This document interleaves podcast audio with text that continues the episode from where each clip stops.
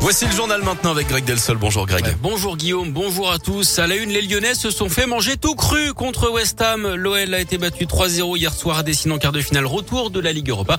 L'OL beaucoup trop inefficace, hein, contrairement aux Anglais, très réaliste. Bref, une vraie déception. L'entraîneur Peter Bosch résumait assez bien le sentiment général hier soir. Ouais, très dessus, très dessus parce que je pense qu'on a bien démarré, mais pas marqué.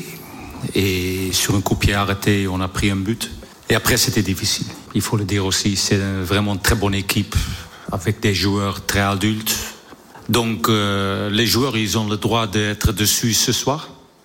Mais à partir de demain, on va parler et penser à Bordeaux parce qu'on doit gagner des matchs, parce que sinon on n'arrive pas en Europe. les supporters en colère ont tenté d'envahir la pelouse au coup de sifflet final. Des pétards et des fumigènes ont éclaté. Les stadiers sont intervenus pour ramener le calme. La vidéo est à retrouver hein, sur radioscoop.com. Les Lyonnais sont dixièmes du championnat. Ils n'ont d'ailleurs plus que ça à jouer hein, avec donc un prochain match dès dimanche à 17h05 à domicile contre Bordeaux avant-dernier. Il reste sept matchs hein, d'ici la fin de la saison pour remonter parmi les cinq premiers et ainsi se qualifier en Coupe d'Europe l'an prochain. Pour l'instant, ils ont cinq points de retard sur cette cinquième place occupée par Nice. Une macabre découverte route de Vienne dans le 8e arrondissement de Lyon. Hier, le corps sans vie d'un homme a été retrouvé dans un appartement d'après le progrès.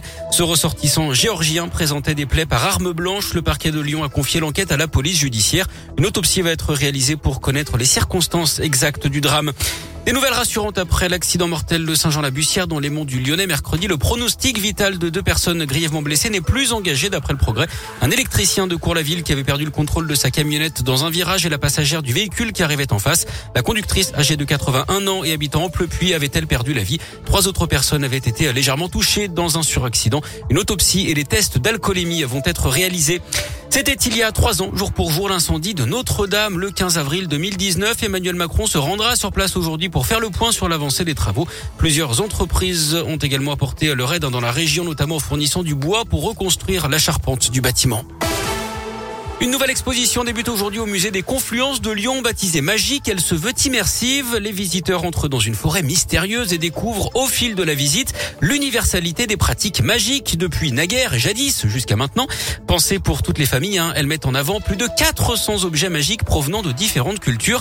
De quoi plonger dans un univers pour le moins surprenant. C'est ce que nous explique Carole Million, la chef de projet de l'exposition. On avait envie de laisser aux visiteurs la possibilité de découvrir des choses aussi euh, merveilleuses. On avait envie de faire vivre aux visiteurs une expérience un petit peu particulière, magique, des odeurs à des moments dans l'exposition, des sons particuliers, une salle avec euh, des plantes magiques. On vous invite à un parcours euh, à travers le temps et l'histoire, une histoire qui est à la fois liée aux, pratiques magiques rituelles, mais aussi à la magie de prestidigitation. Venez voir ces, objets magiques du monde et de l'histoire en fait et, et venez euh, découvrir jusqu'à quel point euh, la magie est, vaste et riche. L'exposition magique, ça démarre donc aujourd'hui au musée des Confluences. Ça va durer jusqu'en mars prochain. Plus d'infos et photos sur radioscoop.com.